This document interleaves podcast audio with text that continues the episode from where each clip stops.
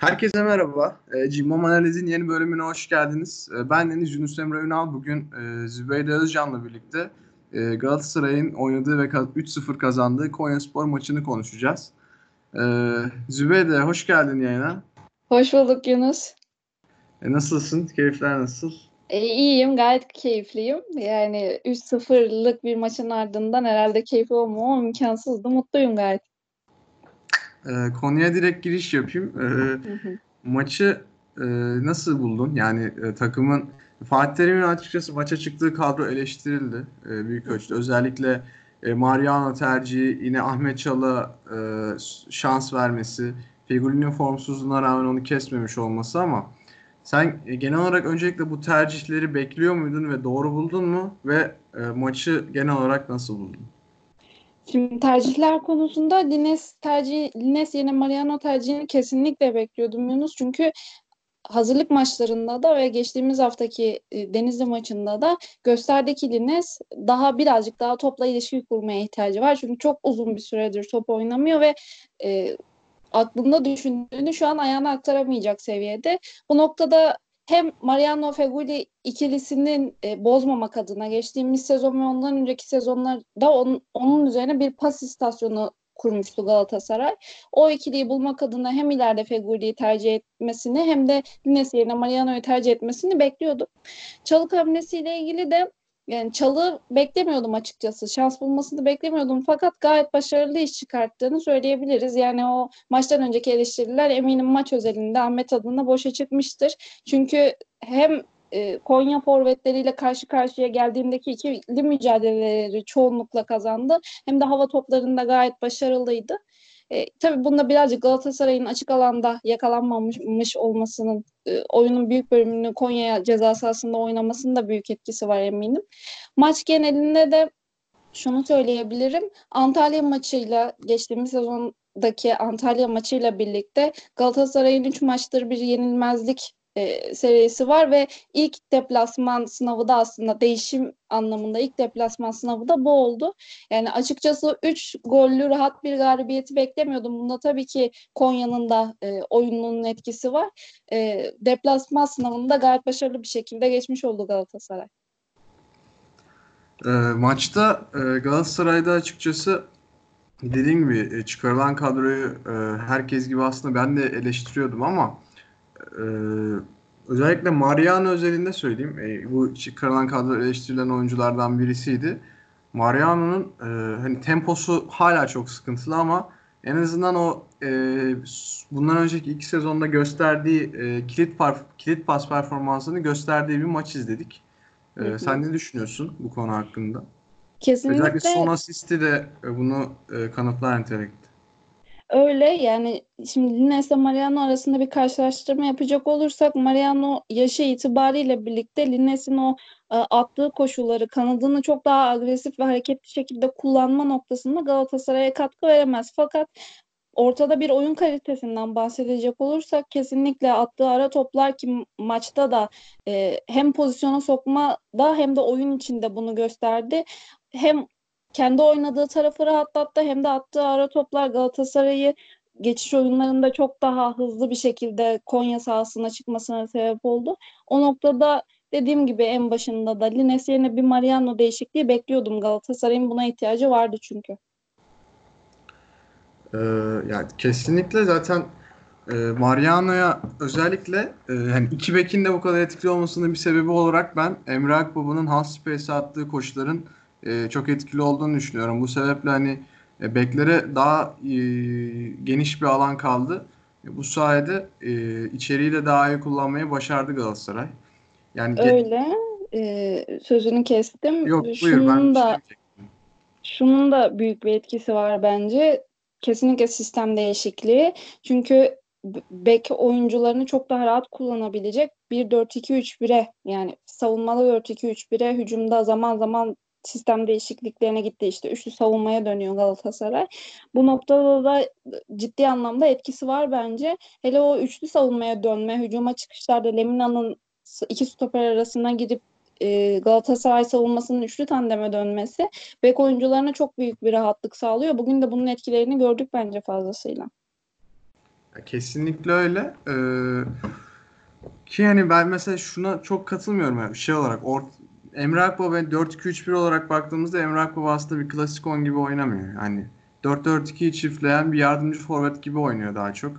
Ee, ki hani e, pas istasyonu olup gördüğünüz üzere artık Falcao e, bence artık direkt bitiriciliğe yönelmeli. Onun bir pas istasyonu olmaya çalışması tabii ki takıma faydası oluyor ama bunu ana plan gibi yapması e, sadece Falcao'nun yorulmasına e, sebep olacak bir şey. Bu sebepten e, Falcao'nun tamamen poacher gibi yani e, Fox in the Box diye tabir ettiğimiz ceza sahası golcüsü e, rolüne bürünüp e, Emre Akbaba'nın ise onu tamamlayan e, pas istasyonu olan oyuncu rolünde oynadığını görüyoruz artık.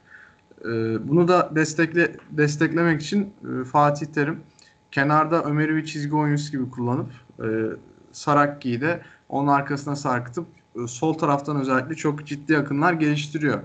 E, yani bu zaten e, tabii devam et lütfen. Yok söyle sen. yani zaten e, değiş, sistem değişikliğinin en büyük sebebi büyük ihtimalle Falcao'ya yani en uçtaki oyuncuya bu Falcao olmasa da bu oyunu oynatabilmek. E, dediğin gibi artık işte o üçlü hücumları dörtlü beşli hücumları yavaş yavaş Galatasaray'da set oyununda görmeye başladık ve Akbaba da bunlarda bu hücum oyunlarında en etkili oyunculardan biri dediğin gibi yine serbest bir e, e, o, o forvet oyuncusu, forvet arkası oyuncusu gibi oynuyor bir on numaradan ziyade. Belhanda'nın kesik yemesinin en büyük sebebi de bu büyük ihtimalle. Belhanda'yı klasik bir 4-3-3'te kullanabilirsiniz 8 numara olarak. Fakat Emrah Baba'nın şu an vereceğini, bu sistemde şu an verebildiklerini veremeyecek bir oyuncu bu rolüyle birlikte. Akbaba ve Taylan değişikliği yani zaman zaman Akbaba'yı zaman zaman Taylan Antalyalı'yı da göreceğimizi düşünüyorum. E, Belhanda'nın da kesik yemesinin en büyük sebebi bu bence. Ee, yani bu, bu bağlamda e, bu bağlamda şunu söyleyeceğim. Belhanda e, aslında ne yani bu bu tabir genelde kullanıldığında çok eleştiri çeken bir konu ama Belhanda dediğimiz gibi bir 8.5. Yani bunu nasıl tanımlayabiliriz? Net bir e, merkezde 8 kadar, net bir advanced playmaker kadar e, savunmaya yardımcı olmuyor. Dolayısıyla e, Belhanda da 8.5 olduğu için de Belhanda'nın formsuz bir döneminde yani hücuma katkısının düşük olduğu bir döneminde e, takıma katkısı iyice e, daha çok zarara dönüşüyor. Bu sebeple Emre Akbaba ile birlikte çok farklı bir oyuncu olduklarını belirtmemiz lazım. Bunların ikisi de bir klasik on numara değil. Dolayısıyla e, hiçbir türlü bir 4-2-3-1 oynamıyor zaten Galatasaray ama e, birisiyle daha 4-3-3 birisiyle daha 4-4-2'ye yakın bir oyun oynanıyor. Ve bunu da e, Belhanda ile Galatasaray'ın oynayabileceğini çok ben e, sana katılıyorum. E, düşünmüyorum şu an mevcut takımda. Ki Emre Akbaba da bu kadar formda dönmüşken e, onun oynaması çok daha doğru olacaktır. Yani evet Akbaba'yı o noktada kesinlikle övmek lazım. Bana hala inanılmaz geliyor. Öyle ağır bir sakatlığın içinden çıkıp işte bir anda sahaya sürülüp ve bu kadar istekli ve bu kadar formda dönmek cidden hem kendine iyi bakmış hem de azmi takdir edilesi o noktada. Aynen öyle. Ee, sana bir diğer oyuncuyu sorayım. Ee, Feguli. Feguli'nin çok ciddi bir formsuzluğu var. Ee, sen bunun e, düzelebileceğini düşünüyor musun? Yani e, formsuzluğu yine burada aslında Galatasaray'ın yaş mevzusu e, ön plana çıkıyor. Yaşıyla birlikte oluşan bir formsuzluktan bahsedebileceğimiz için Feguli'den alabileceğimiz maksimum verim aslında e, belli noktalarda. O yüzden e, belli maçların adamı olacaktır. Bu maçta Feguli'yi o kanatta tercih etmesinin sebeplerinden biri dediğim gibi Mariano Feguli birlikteliğini rahat bir şekilde sağlamaktı ki çok e, görmesek de zaman zaman etkili olduğu alanlar oldu bence. Dediğim gibi e, şu anda maksimum verimi alabilecek sistemlerde, maçlarda seçilecek bir oyuncu ama e, ikinci yarının tamamında ilk 11'de kendine yer bulabilir mi diyorsan elbette hayır. Ee, biz yine takımdaki diğer oyunculara değinmek gerekirse e, merkezde yine Lemina'nın e, iyi bir performansına şahit olduk.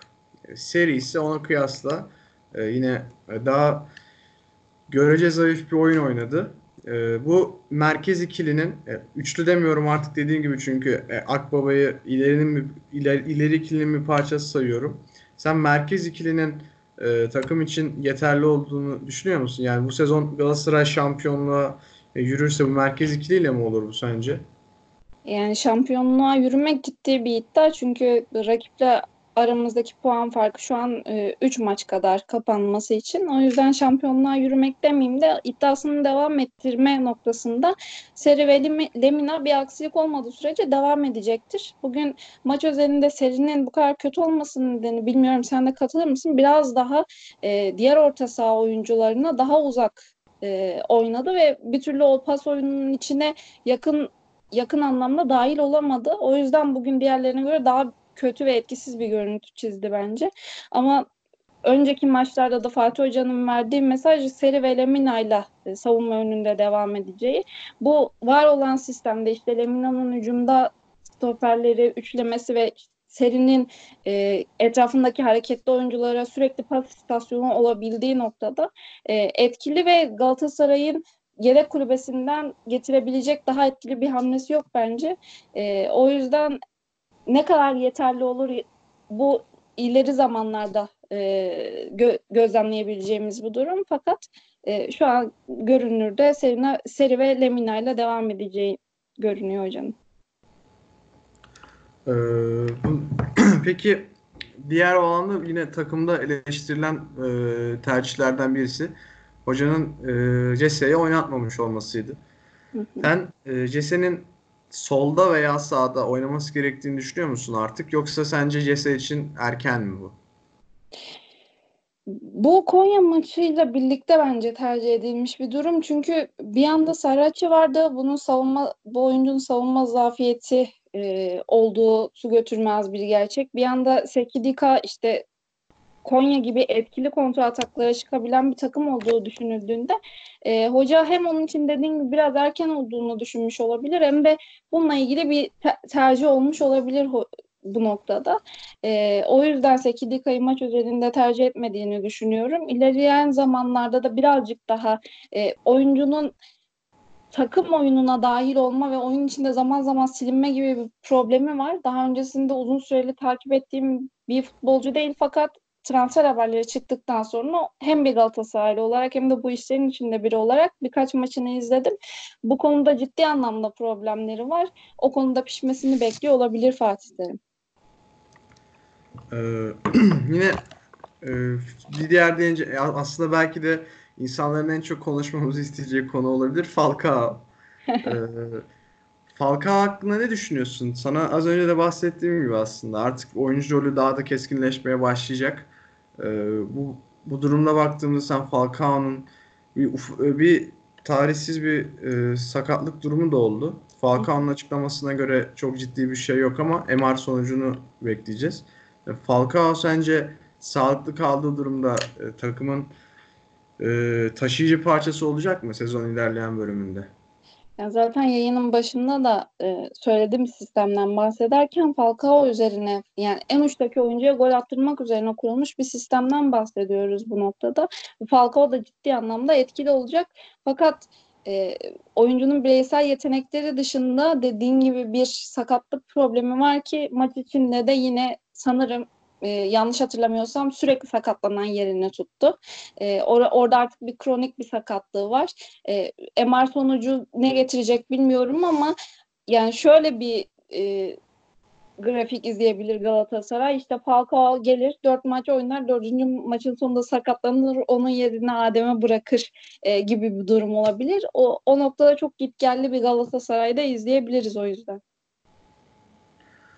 Ee, doğru. Bundan şimdi biraz rakipler bağlamında değerlendirmemiz lazım. Biliyorsun hı hı. E, rakip e, yani Konya özelinde Konya'nın aslında bu sezon e, çok iyi bir sezon geçirmediği malum. Aykut Kocaman e, o oynatmak istediği oyunu o bildiğimiz park basını e, bu sezon yeterince iyi kullanamıyor. Bu maçta da yine e, bunu Galatasaray delmeyi başardı. Sen Galatasaray'ın delmesindeki temel oyun planı neydi ki yani Konya'yı bu e, delmeye mecbur bıraktı sence? Hani Galatasaray neyle Konya'yı delebildi? Sence? Ya bunda Konya'nın büyük bir e, etkisi var. Maç özelinde kesinlikle değerlendirmek gerekiyor. Şunu şimdi şunu söyleyeyim. E, ileriki maçlarda deplasmanda ne bekliyor bizi bilmiyoruz. E, çünkü Konya'nın Galatasaray'ın bu kadar etkili oyun oynamasında büyük bir artısı var. Kapalı savunma kale önünde beklemeyi tercih ettiler ki ilk 15 dakikada sanırım istatistiklere baktığımda Konya'nın topla oynama oranı %13 filandı. Yani o kadar geçmişlerdi topun arkasına. Galatasaray'ın çok rahat bir şekilde set oyununa oturmasına ve ceza sahasına yerleşmesine izin verdiler. Şimdi geçtiğimiz sezondaki Galatasaray'dan bahsedecek olursak e, ceza sahasına yerleştiği halde etkili bir e, oyun izleyemeyebilirdik. Çünkü bunu sağlayacak hareketli oyuncuları yoktu. Şu an ama Galatasaray'ın dört bir yanı saha içinde dinamik ve hareketli oyuncularla e, örülü olduğu için ceza sahasına yerleşildiği noktada çok rahat şekilde hem beklerin performansıyla birlikte hem de orta sahadan gelen Akbaba etkisiyle birlikte çok rahat bir şekilde e, ilk iki gol bulundu. İşte 26'da Falcao'nun golüyle e, golü ilk önce açtı kilidi. Bu da önemli noktalardan biri. Çünkü evet Konya çok e, iyi bir performans ser, sergilemiyor olabilir sezon içinde ama Aykut Kocaman takımları her zaman Galatasaray'a karşı bir e, antitez ve bir direnç, bir dayanıklılık göstermiştir. E, eğer gol erken gelmeseydi e, bu senaryodan bahsetmiyor olabilirdik. Rakibini kale önünde karşılayan takımlara karşı ilk golü erken bulabilmek, daha dinamikken bulabilmek çok önemli ki Galatasaray'ın 60'tan sonra oyundan düşme probleminin hala devam ettiğinde göz önünde bulundurursak. Ee, kesinlikle katılıyorum sana. Ee, yedekten giren de bugün yine genç bir oyuncu vardı. Ee, hatta ondan önce da, daha önceki bir değişikliğe değinelim. Adem girdikten sonra yine golünü atmayı başardı ki yani e, bir çalışkan bir oyuncu, çalışkan bir forvet olduğu için e, devamlı ileride e, koşu mesafesi de zaten yüksek. E, devamlı ileride iyi bir baskı yaptı. E, bunun sonucunda da yine Mariano'nun bahsettiğim o kilit paslarından biriyle golünü atmayı başardı. Sen Adem'in girdikten sonraki performansını nasıl buldun? Yani çok kısa bir süreçti. Fakat dediğin gibi e, Adem zaten bu süreçten sonra Galatasaray Yedek Kulübesi'nde oyun düştükten sonra belli bir noktada değişikliğe gidilecek oyunculardan biri oldu. 90 dakika özelinde Galatasaray ilk 11'inde forma bilir mi forma bulabilir mi? Burası elbette ki tartışılır. Ama yedekten girdikten sonra oyun hücum alanına kattığı dinamizm, oyuna kattığı hareketlilik önemli bir nokta. E, belli noktalarda bir forvette ihtiyaç e, olunan özellikler düşünüldüğünde belli noktalarda eksikliği olduğunu söyleyebiliriz. E, fakat dediğin gibi hırsıyla, hareketliliğiyle birlikte takım oyununa elinden geldiğince katkı vermeye çalışıyor. Ee, yine değineceğimiz diğer bir oyuncu da aslında genç oyuncumuz e, Emin Bayram.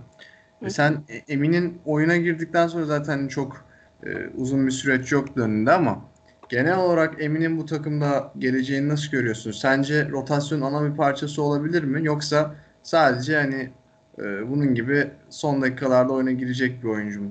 E biliyorsun evet. stoper eksiği de var şu an. Hani hala transfer yapılmadı.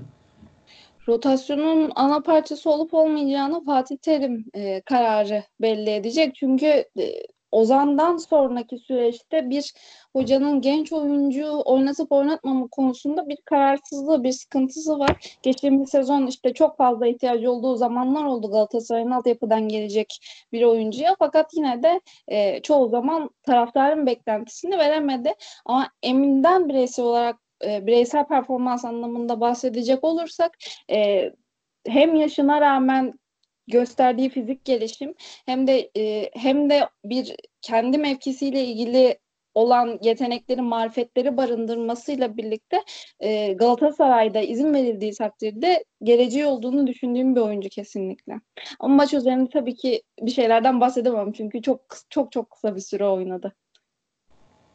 E, aynen öyle.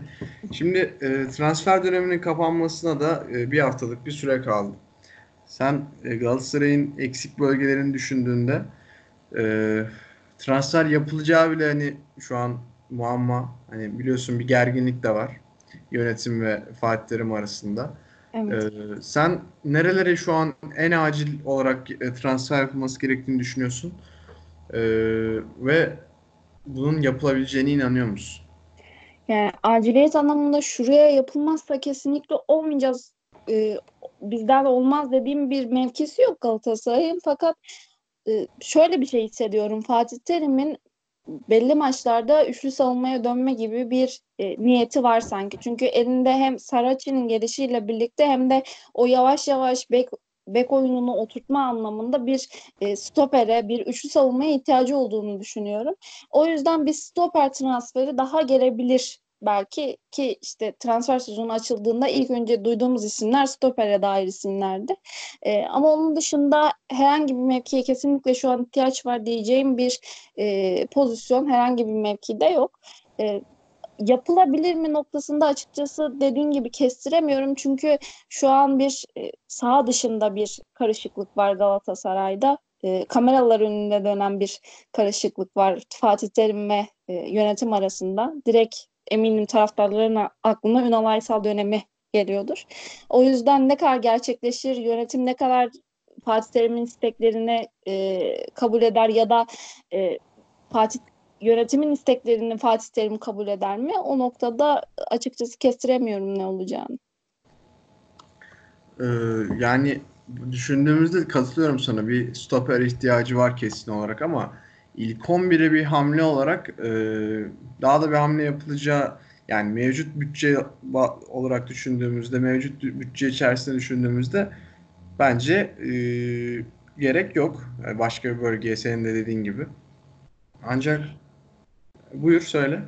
Ee, yani şöyle aslında para olduğu takdirde kim neler istemez ki? Çünkü hala yedek kulübesiyle ilgili büyük bir problemimiz var. A planı sağlam şekilde çıktı çıktı Galatasaray. B planı için kafanı yedek kulübesine döndürdüğünde çok kısıtlı, belli mevkilere çok kısıtlı hamleler yapabiliyorsun. Ama dediğin gibi ekonomik durumdan dolayı ve başka dış etkenlerden dolayı çok da mümkün değil bence. Ee, yani maalesef ben de dediğim gibi ilk 11 özelinde demiştim bunu. Yani yoksa yedek kulübesine e, çok ciddi ihtiyaçlar olduğu ortada. Ama bu, bu durumda ya Fatih Terim'in ilk, ligin ilk yarısında çok formsuz ve kötü bir dönem geçirdiğini biliyoruz. Öncelikle kendisinin e, bir toparlanmaya ihtiyacı vardı. E, eğer ligin ikinci yarısında da bunu başarabilirse e, mevcut kadro şampiyonluğa bu puan durumuna rağmen yetecek bir kadro. Ama e, bunu e, başarabilir mi takım onu e, bilemiyoruz. E, yine ya baktığımızda bir de satılacak oyuncular konusu var son olarak. E, Belhanda gibi, e, Mariano gibi, Feguli gibi takımda yüksek maaş almasına rağmen bunu hiç karşılayamayan oyuncular var. Sen bu oyunculardan ayrılma ihtimali olanlar olduğunu düşünüyor musun? Yani şu anki hatta mevcut kadroda kimler ayrılabilir sence? Yani bunu o İnan o kadar çok düşünüyorum ki ben de çünkü bir yabancı sınırına takılma mevzumuz var. Şu an kaç e, yabancı var? 16 mı? 15 mi? 16 mı? 16. Galatasaray'da. 16 yabancı var. Yani gitmesi gereken isimler ben olsam mesela Belanda'yı elden çıkartırdım. Eğer bu oyun planıyla devam etmek istiyorsam. Bana kızacaklar olacaktır elbette. Ee, ya da Nagatomo'yu elden çıkartırdım. Mariano'yu satmazdım mesela. Çünkü Lines'in durumu belli değil. Lines sol tarafı da yedekleyebiliyor ama herhangi bir sakatlık durumunda o tarafta besleyebileceğin, oraya koyabileceğin bir isim yok. Ee, ama işte Berhanda gibi, Nagatomo gibi oyuncuları elden çıkartırdım. Fakat çok da ya ufukta bir şey görünmüyor. Herhalde sosyal medyada birkaç tane tam tam duyulurdu. Hiçbir şey duymuyor olsak bile. Berhanda'yı gönderecek olsa mesela bugün hoca oyuna sokmaya çalışmazdı bilmiyorum. Ee, o noktada da bu arada üzgünüm yani. Taylan girecekti oyuna. Ee, ondan sonra bir anda Berhanda e, karar geldi. Neyse sonraki işte Saraç'ın sakatlı oldu o ikisi de oyuna girmedi. Taylan konusunda çünkü ayrı bir e, uzun zamandır takip ettiğim için ayrı bir şeyim var. Hani bir bir an önce bir yerlere gelsin de ben de kendi evladımmış gibi orada burada övüneyim e, beklentisindeyim. o yüzden yani o konuda bir miktar üzgünüm. Zaten tweetini görmüştüm. E, burada açıklamaya gerek yok ama Fatih ee, yani dediğin gibi aslında ben hani şunu düşünüyordum Galatasaray'da Fatih Hoca e, devre arası geldiği zaman takıma bir tane target man yani bir pivot santrafor alacak. E, bu sayede Falcao ile Forvet'i çiftleyecek diye düşünüyordum. Hatta aklımda isimler vardı. E, duyum aldığım isimler de vardı hatta ama Fatih Hoca onları düşünmedi. Çünkü bence bu konuda hocanın fikrini en çok değiştiren konu hani Emre Akbaba tabii ki bir pivot değil. Alakası yok da yani şu an Fatih Hoca'nın esas planı Falcao'yu e, tamamlayabilmekti. Falcao'yu da Emre Akbaba ile şu an için tamamladı hoca ama dediğimiz gibi Falcao'nun olası bir sakatlığında şu anki oyun planı bence yine e, yerle bir olacak. Yani oyun düzelecek ama bitiricilik noktasında yine takım sıkıntıya girecek. Bu sebepten e, takımın takımda yani Gomis'in hiç sakatlanmadığı e, sezon gibi öyle bir e, şartla öyle bir durum gerekir Galatasaray'a. Yani da... şöyle bir e, durum daha var. E, dediğin gibi Falcao'nun sakatlanıp sakatlanmaması çok önemli noktalardan biri ve şu maç en başta belirttiğimiz gibi kriter değil. Yani Galatasaray'ın oynayacağın kriter değil. E, rakiple alakalı da Galatasaray'ın iyi oyunu kesinlikle evet vardı ama rakiple alakalı da bir durum vardı.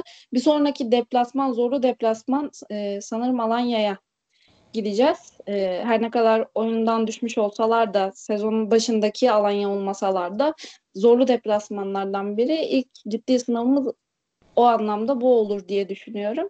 Ama kırılma maçlarından biriydi Galatasaray'dan. Eğer bugün ben böyle düşünüyorum. Bugün 3 puan kaybedilseydi artık şampiyonluk yarışında olmaya devam etme gibi bir iddiası olmazdı Galatasaray'ın. Aradaki puan farkı çok açılmış olacaktı. O anlamda kıymetli ve işte Antalya maçıyla birlikte, geçtiğimiz devrenin son maçıyla birlikte, oyun değişimiyle birlikte Galatasaray 3 tane lig maçında toplamda 10 tane gol bulmuş oldu. E, sistem değişikliğini görmek de bu noktada çok mutlu ediyor. Beni eminim diğer taraftarlar için de aynı şey geçerlidir. E, kesinlikle e, haklısın. E, aslında maç hakkında e, genel bir e, analiz yaptık. E, bundan sonra olabilecekler için de bir analiz yaptık ama e, ekleyeceğin eklemek istediğin başka bir şey var mı takım konusunda? Hani bundan sonraki öngörülerin vesaire. Bundan sonraki öngörülerimden ziyade çok kısa bir Saraçi'den bahsetmek istiyorum. Ee, Tabii, onu... Birkaç maç özelinde. Ee, sakatlığı var ki o koşuyu yaptığında dedim ki gitti. Çünkü yani gerçekten böyle inanılmaz bir koşu attı. Çok bütün gücünü verdiği bir koşu attı ve sonunda da büyük ihtimalle bir çekme oldu kasında ve tehlikeye atmak istemedi. E, savunma anlamında Galatasaray'ı kızdıracağı zamanlar olacak Sarıçı'nın öyle bir e, izlenim veriyor izleyiciye. Çünkü kanat kontrolü hiç yok. Ee, onun dışında işte ikili mücadelelerde birazcık zayıf kalan bir oyuncu anladığım kadarıyla. Ama onun dışında hücuma verdiği katkılar kesinlikle bununla ilgili açığını bununla ilgili açığını kapatacaktır. İlerleyen zamanlarda da Galatasaray'ın uzun zamandır görmeyi arzuladığımız o back performansını verecek bir oyuncu olduğunu düşünüyorum. Hem yaşı hem dinamizmi hem de şu anki hücum futbolu itibariyle. Umarım herhangi bir ciddi sakatlık yaşamaz ve sezon sonuna kadar Saraç'ı izleyebiliriz. Umarım e, ya takımda hiçbir oyuncu ciddi bir sakatlık yaşamaz. E, Galatasaray e, bu performansını devam ettirir ki hani az önce de bahsettiğim Konya maçı bence sadece bu puan kaybı açısından değil psikolojik de bir eşik olabilir. Yani benim görüşüm bu. Evet evet. Ee, daha eklemek istediğim bir şey var mı son olarak takımla ilgili? Ee, yani son olarak bir de Fatih Hoca'ya bir eleştiri getirebilirim. Ee, değişiklik yapma noktasında Mustafa Denizli olma yolunda ilerliyor hoca. Ciddi anlamda 80'leri 85'leri bekliyor ve kulübeden gelen etki yetenek anlamında ne kadar az olacak olursa olsun değişikliğin 60'tan sonra son yarım saate girildiğinde eğer oyun istiyorsa, e, skor istiyorsa, işte hareketlilik istiyorsa kenardan bir değişikliğin gelmesi taraftarıyım ben daima. Çünkü oyunun içine yeni bir kan ve sıfırdan sıfır kilometre bir adam sokuyorsunuz demek bu. Ama son birkaç maçtır ısrarla çok geç saatlere bırakıyor değişikliği. Takım oyundan düşüyor ve gol bile geliyor yani ve oyun tehlikeye giriyor. O noktada da Fatih Terim'e küçük bir eleştiri e, düşmek lazım bence.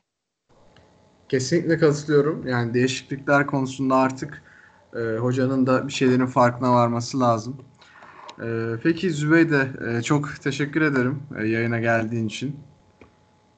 E, Ben teşekkür ederim. Çok keyifliydi. Ee, o zaman bir gün bugünlük bizden bu kadar. Ee, kendinize iyi bakın. Hoşça kalın. Hoşçakalın.